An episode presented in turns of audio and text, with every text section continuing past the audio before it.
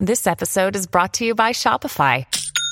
Forget the frustration of picking commerce platforms when you switch your business to Shopify, the global commerce platform that supercharges your selling wherever you sell. With Shopify, you'll harness the same intuitive features, trusted apps, and powerful analytics used by the world's leading brands. Sign up today for your $1 per month trial period at shopify.com slash tech, all lowercase. That's shopify.com slash tech. Resolute Square.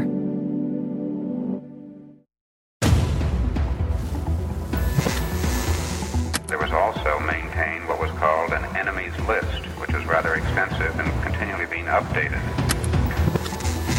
Democrats want Republicans dead. where I could stand in the middle of Fifth Avenue and shoot somebody and I wouldn't lose any voters, okay? The women with the least likelihood of getting pregnant are the ones most worried about having abortions. On January 6th of 2021, you had tens of thousands of people peacefully protesting. No, it's not a right-wing conspiracy theory. It's not QAnon. It's real. I'm Rick Wilson, and this is the Enemies List. Hey, everybody. Welcome to the Enemies List. I'm Rick Wilson, and my guest today is one of the most amazing forces in podcasting. It is Kara Swisher and in tech reporting and in, and a whole variety of areas. Variety. I'm multi, I'm contain multitudes, Rick. Oh, you contain multitudes in a whole variety of areas that, that have intersected more and more in recent years where tech and politics and culture have all sort of come together.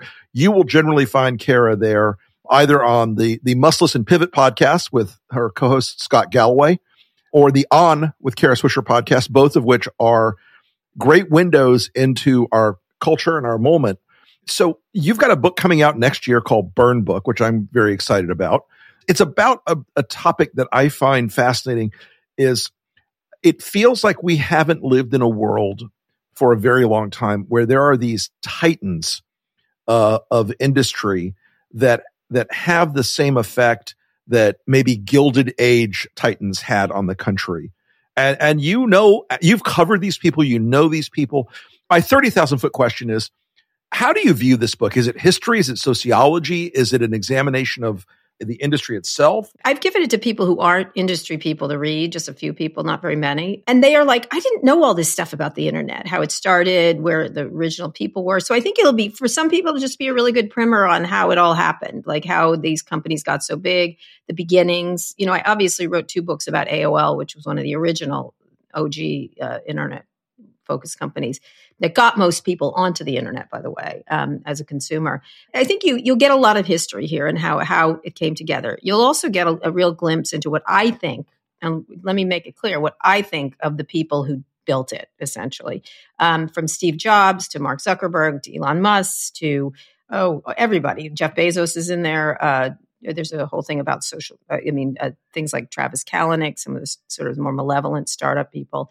And so you'll get a real glimpse into what I think of them and how how they changed. A lot of it is about change and um, and the reason it's called burn book is like you know in a burn book you write the truth like this is what i really think of them. And in some cases they come off well. You know they come i think steve jobs i have a lot of affection for. In some cases it's huge disappointment what happened with elon um, and so that's what it's like. And i think it's a little funny. Um, it's a little bit of stuff that didn't make it into stories.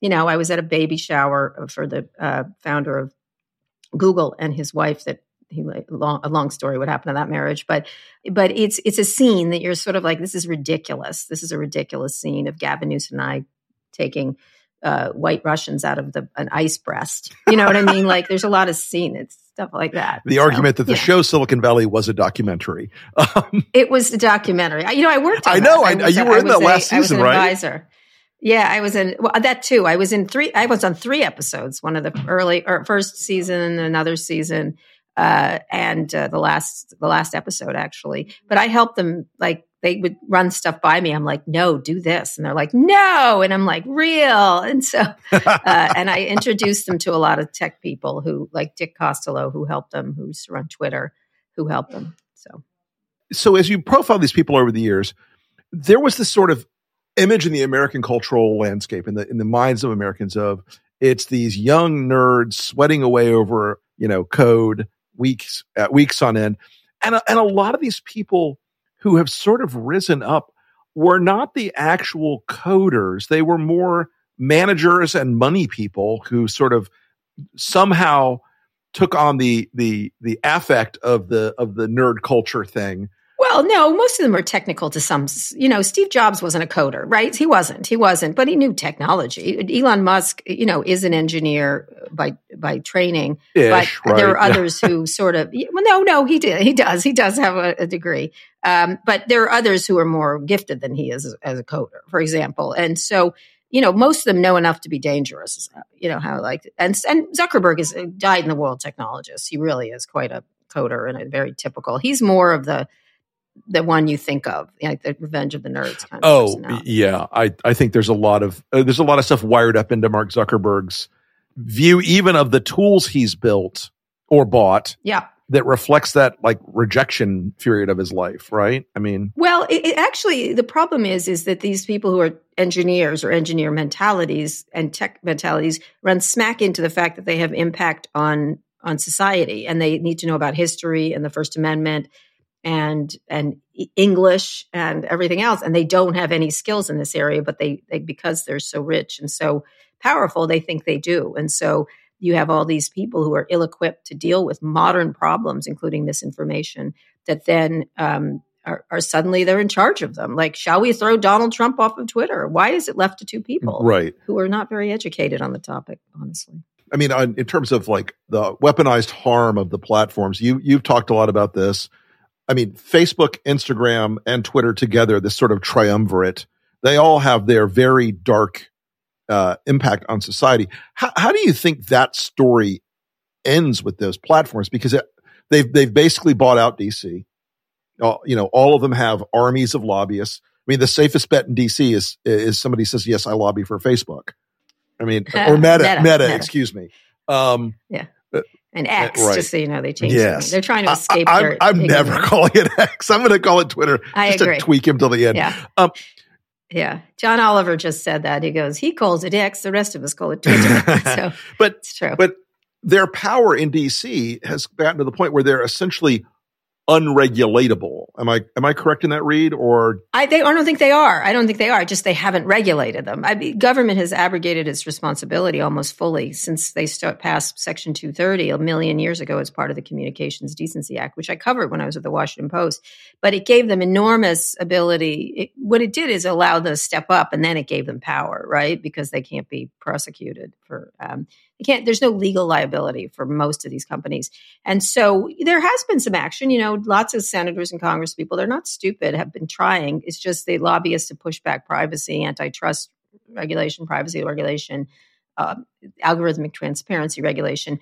But the courts just recently google lost a case with epic um, around the app store although apple won this similar case. Uh, a jury's figured it mm-hmm. out rather quickly. That was a jury trial um, I'm not sure why Google let that happen, but there you have it. And, and there is there's action by antitrust uh, regulators like John Kanter at the Justice Department. Lina Khan's been trying. It's hard. It's an uphill battle, you know. But it's you know it's hard. And and then the Biden administration recently put out an executive order on uh, on AI, which I thought was pretty smart. It's just not con- congressional action. It's a it's an executive order, which we not prefer that to be the way we legislate. Is big tech once again going to end up owning the the AI backbone, the AI infrastructure? Yes. There, there's no. Yes. yes. Yeah. Yeah. I did a really interesting interview with a woman named Fei Fei Li, one of the early uh, uh, AI people who was at Google and is now at Stanford. Uh, really uh, early, early first person I saw manipulating AI and the, working with AI and a thing called ImageNet.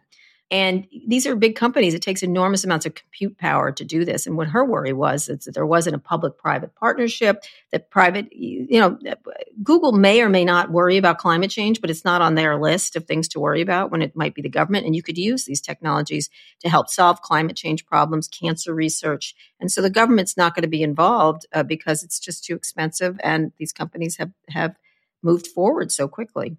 Where do you fall on the on the sort of AI doomer spectrum? I, I'm not. I'm a not a doomer either. I think some of the doomerism is almost a marketing technique at this point. Well, some of it, you know, Stephen Hawking talked a lot about the doom of it, like it's going to take over and this and that. I just was listening to him talk about it. It was quite doomer. Um, I think he's got an imagination, and I think one of the issues is that that technologists, you know, they they worship technology, so they become, you know, this is God, this is the new God, um, and so that's what they would think that that would do it. I think what they leave out is the problem is always people. It's never the technology; it's the people. It's not the nuclear bombs issue; it's the people who dropped the nuclear bomb, right? Who who who who, which you know I think you saw really beautifully in that movie Oppenheimer. Um, but it's people who I'm scared of. People using this technology is what I'm nervous about more than anything else. Support for Rick Wilson's The Enemies List comes from Odoo. If you feel like you're wasting time and money with your current business software, or just want to know what you could be missing, then you need to join the millions of other users who switched to Odoo. Odoo is the affordable, all-in-one management software with a library of fully integrated business applications that help you get more done in less time for a fraction of the price. To learn more, visit odoo.com slash Wilson. That's O-D-O-O dot com slash Wilson. Odoo. Modern management made simple. I mean, what's your worst use case scenario for the future on it? You know, killer robots, drones that that decide when to operate. Even a silly thing like make as much money as possible so we can help the children. Well, it might cheat, it might kill people we have a hunger problem. What should we do? Oh, let's kill a billion people. That'll right. It's, it's that like, paperclip problem. You, know, you, tell the AI to make right, all the exactly. paperclips it needs to, and it eats everything yeah. in the world yeah, to make yeah. all the paperclips. Yeah, exactly. So, I mean, it's just, but that's a function of what, how we teach it and what data goes in. I think I'm worried about the data that's going in because we're so bad. Data is so, there's so much bad data. There's also things we've done that are bad. Our history is littered with a lot of badness. Sure. So we've got to teach it to say we don't want you to do that. Right. We don't. We want you to do this. The Holocaust so, is a suboptimal outcome. uh, yeah, exactly. Let's not to do Holocaust. Uh, leaving that out, and then we should have the choice of what to do once it before it acts. You know, should I do this? Oh, you know what? Let's not kill uh, everybody in Missouri. Let's not do that. Let's not do that. You know that kind of thing. But it will offer you. It, it, it doesn't care. That's years ago, Elon, when he was in his right mind, one time he started off when we were interviewing, talking, because he was one of the early warriors about AI and, and appropriately. And he said, Oh, they're going to treat, it's going to treat us like house cats, going to feed us, doesn't care, like doesn't dislike us, kind of likes us. Then he moved on to, I thought was a much better metaphor, which was that it was like, um, people building a highway and you go over ant hills, but you don't know they're there and you're not mad at the ants. You're not like, let's kill all the ants while we build this highway. It's just they're building a highway. So the ants are there and they die and that's just the way it is. And so I thought that was a very smart way to think about it. It's like, it doesn't care. It's not Terminator. It's not trying to kill right, us. Right. It's just doesn't care if we die, like, which is, you know, I think that's sort of the more scary thing. Indifference is kind of more terrifying in a weird way in a weird way. But again, if we have choices over what it does, it can be used as an enormous tool around a million things. But it could also make killer killer robots. It could.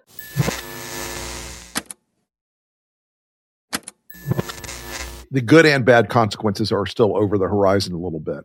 But you know, look, I always say the same thing. Hitler didn't need uh, Instagram right? You don't need you don't need these technologies. To, the problem is humanity, and these just soup them up. Uh, and you could see that, you know. But look, Fox News just just as damage to to certain groups around what what the news is. So that was run by one guy. That's just one guy, and his and his desperate need for money, right? So he keeps, you know, and now he's captive to his viewers and what the viewers want, and so that's what he'll serve. The swill They'll, he'll serve it them up.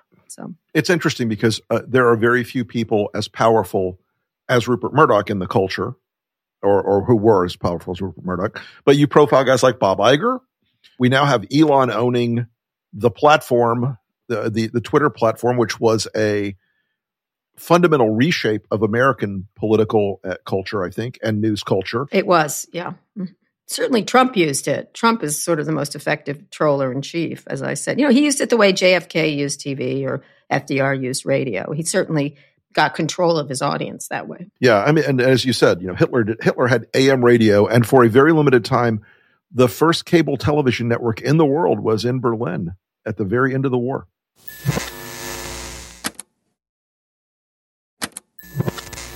You don't you just need technology right? It's just whatever the technology happens to be. Now this this technology is particularly effective at, at targeting.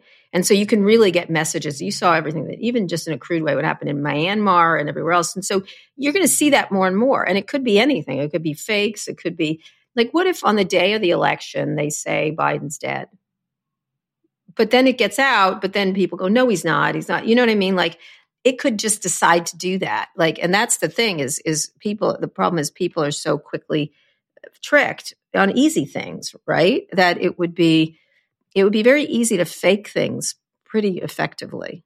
Well i think you're seeing that with with tiktok right now in the ukraine war that tiktok yep. is has this massive russian botnet or or organized net of people saying oh zelensky's bought five yachts and villas in spain and it's all bs but it looks real yeah, it does. And people believe that. So I've had, I've pushed so many different, I'm like, no, that didn't happen that way. It didn't happen that way. And that's just my mom. So one thing about Silicon Valley that I've noticed, even as a, as a sort of just semi-distant observer, it seems like the ethos of the Steve Jobs era has given way to this sort of, and maybe it's not as widespread as I think. Maybe I just see them more.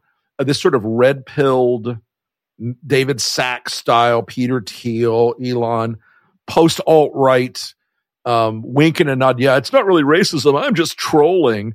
Who red pilled these people? How did this? How did this happen? And I'm just it's it fascinates me because they are becoming so important in the dialogue. Yeah, yeah, I think probably David Sacks less than those others you mentioned, but um, I would, uh, you know, they don't actually give that much money to these politicians. Politicians are so cheap. I think Peter Thiel spent a grand total of thirty million dollars. Like, you know, that's nothing to him.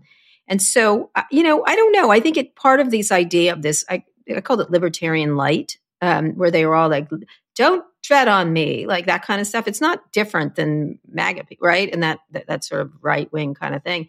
And so I, I, saw it many years ago of all people who now has become somewhat liberal in comparison, Bill Gates, um, where he said, I don't need lobbyists. What do I need? We can figure it out without I government that era. coming in, right?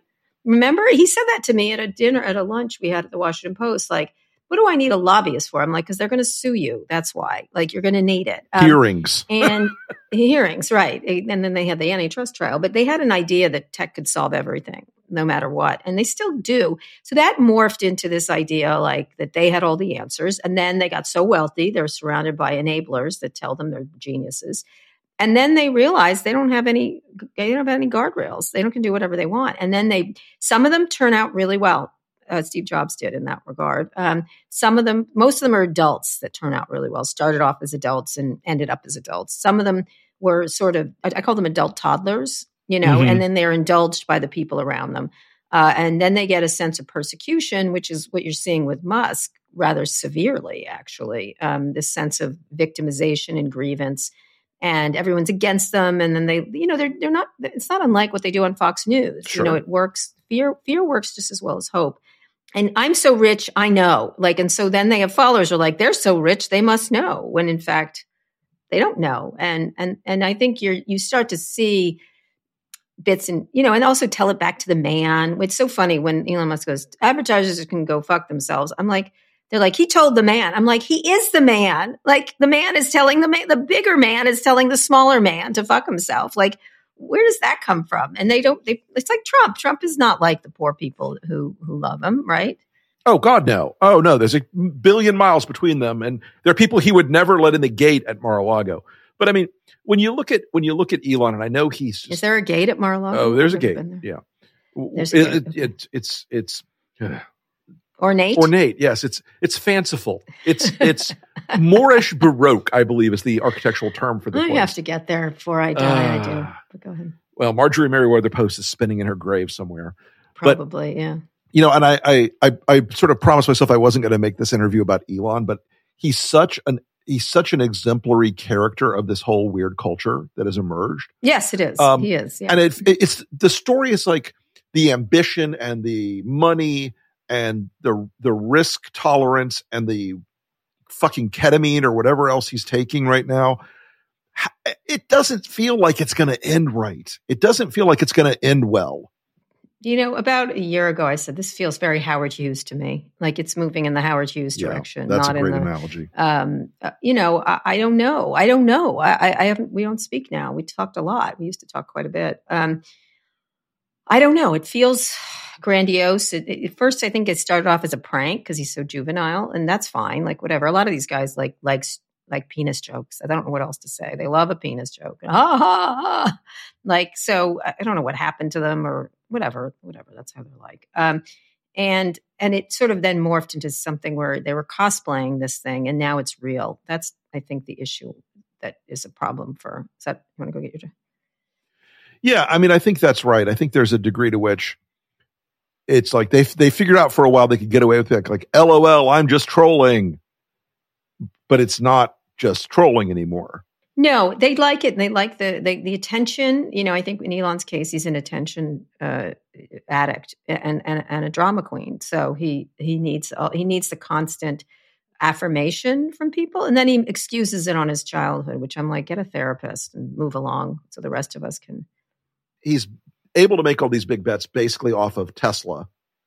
Um, Tesla so now, far. Tesla's but if SpaceX goes to SpaceX. becomes an IPO, which which by the way it's an incredibly, as an aerospace nerd, it's an incredibly impressive company. It is. Indeed. They are. They are making. They are actually making things and making money. And you know, and Elon doesn't seem to have you know uh, broken that particular organization yet. Well, he's got a great executive in Gwynne Shotwell, who you never see, but you know, it's run by real aerospace guys as well. Yeah. But yeah. that recent interview where he shows up in the World War II aviator outfit and is clearly unhealthy. Yeah, I said he looked like a, a lesbian, old lesbian who'd given up, middle aged lesbian who'd given up. Elon, are those are those Birkenstocks?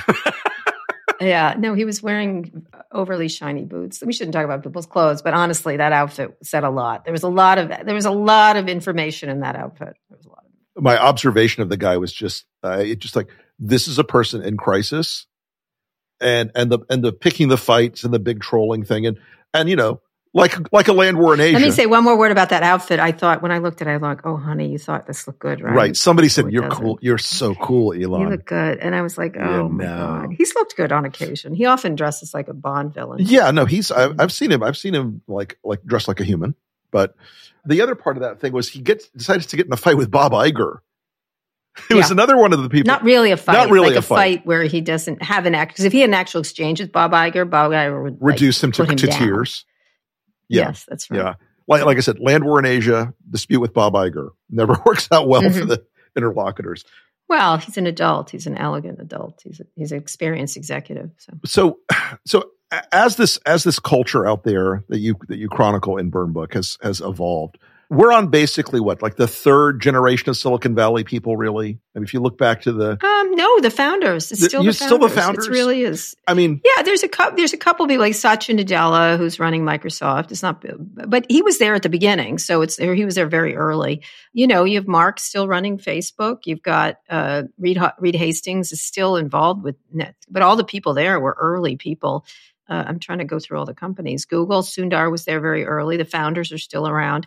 You still have founders there uh, in many, many, many of the companies, and Elon, obviously. I, I was thinking back like all the way to the '60s, like the IC revolution and, and the the original like Hewlett Packard guys, and Oh yes. Oh yeah, yeah, yeah, yeah. I think you know it starts with that, and then it moves to um, mobile, and then you know it moves to Apple slash Microsoft. Then it moves to mobile, and then it moves to social, and now we're in the AI age. So it's just it's just one of those iterations of tech that moves along. and every one of them has the hype cycle that you have chronicled so It so does. many moments of as we've as we've gone through. There's a lot to hype. You know, you could have said, you know, years ago, Peter Thiel uh, did an interview with me here in San, I'm in San Francisco right now. And he said the internet is underhyped. And at the time it was overvalued for what it was. And I said, but overvalued. He goes, no, it's not. And I think, you know, I have to give it to him. He was right. It was underhyped, um, even though there was a lot of hype of what it would do. But what he thought it was going to happen and what actually happened was different. But in general, directionally, he was correct. He he, uh, I I've read a lot about Peter in the last couple of years, and he's like, it's like the guy that took all the wrong lessons from Neal Stephenson books. He's very smart. Yeah, yeah, let sure. just say, uh, you know, right now he doesn't look so bad compared to all of them, but and he seems to be having some regrets in terms of being involved in politics. It's uh, that there was that one piece. I don't know if he's lying to us or not. That I couldn't tell because every time he says to me, I'm like, is that a lie or a manipulation? Or but that sounded like true regret of what he what he'd been doing. Uh, I, I have heard from some people that were on the receiving end of his largesse for a while, like he doesn't like what happened, and he's he's right, and and he and I can tell you, I know politics better than I know tech, but that momentum of being around power is very seductive and exciting. And I'm sure he felt in some ways like this was a new era of, or a new area of, of adrenaline and influence. You know, he has ideas. He's an, he's a, I would say he is of all of them is a true libertarian in that regard. And some of the stuff is malevolent. Like honestly, some of the stuff he did in college was grotesque. Um, but um, that was a college student, so I'm going to give him a wide berth there. Um, but I think he has a sense of government being over, you know, overindulged and too, spending too much money, which is perfectly fine to think that. At the same time, he indulges in like during the whole crypto thing. He's like Warren Buffett's an idiot, right. like and, and, insulted him personally, and then he was wrong. Like yeah. I would love the apology on the other end. So um, you know, he's he's an interesting character. I, I I would urge people to read his books because they're actually fascinating. And at least uh, uh, in his case, he's quite smart. He's not a he's not um, the rest of them. I think he's a very big study of history, and I don't agree with him on most of his conclusions, but it certainly is. Um, I can't believe him. I know, right? But well, but he but he clearly does have he he clearly does have an ethos.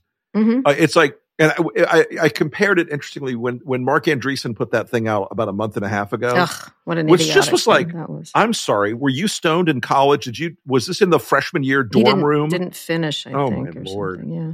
So. Yeah, he definitely. He's talk about grandiose. He's not. He's on an intellectual scale compared to Peter Thiel. He's way back of the back of the classroom. So, how do you? Can I ask you a question? Can I ask you? So, how do you think it's going to affect the election going forward? I think Trump will come back on Twitter because truth is, you know, it's a, it's a backwater. He knows it. Um, I think he'll come back on Twitter. I think it's going to have an enormous impact. Uh, in my last book, I wrote a lot about how I worried about deep fakes, which were pre AI deep fakes. They were just the visuals and the and the audio imitations. Now I think that problem is is going to be very very consequential in this election cycle. Uh, I think the targeting for both the good guys and the bad guys is getting much more accurate. I know, I know our voter file people are using AI tools now at a level of sophistication that last, easy. last yeah. two years ago, we didn't have anything close to this. And now we're, our targeting has gotten much, much better. Good and bad, yeah, though. The tools. It's, they're agnostic tools, so everybody's going to use them. Mm-hmm. Um, I think people yeah. are going to increasingly have individualized, separate political realities devised by the campaigns. And I think that's dangerous for a culture and a country. Well, that's true. I, one of the things I, I, think most people aren't paying as much attention as people like us are. No, I think you know what right. I mean. I don't think they're quite. And I think it would be interesting to see. You know, I do think the media still has an impact of affecting it, but when it's added on to the the urgency and the the flooding of social media, creates a real confusion for people, which I think is the point.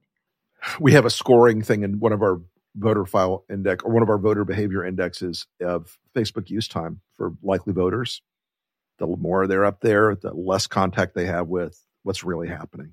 People, it's, it, yeah, and I'm uh, we haven't been able to run the same numbers with with TikTok and Twitter.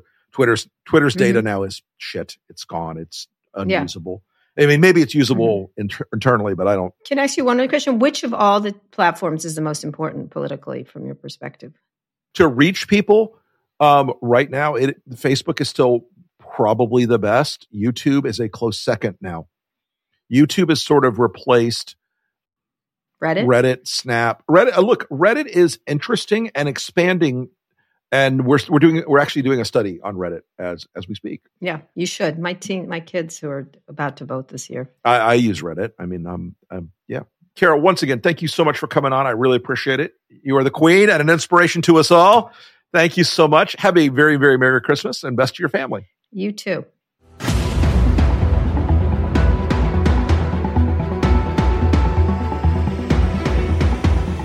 Thanks again for listening to The Enemies List.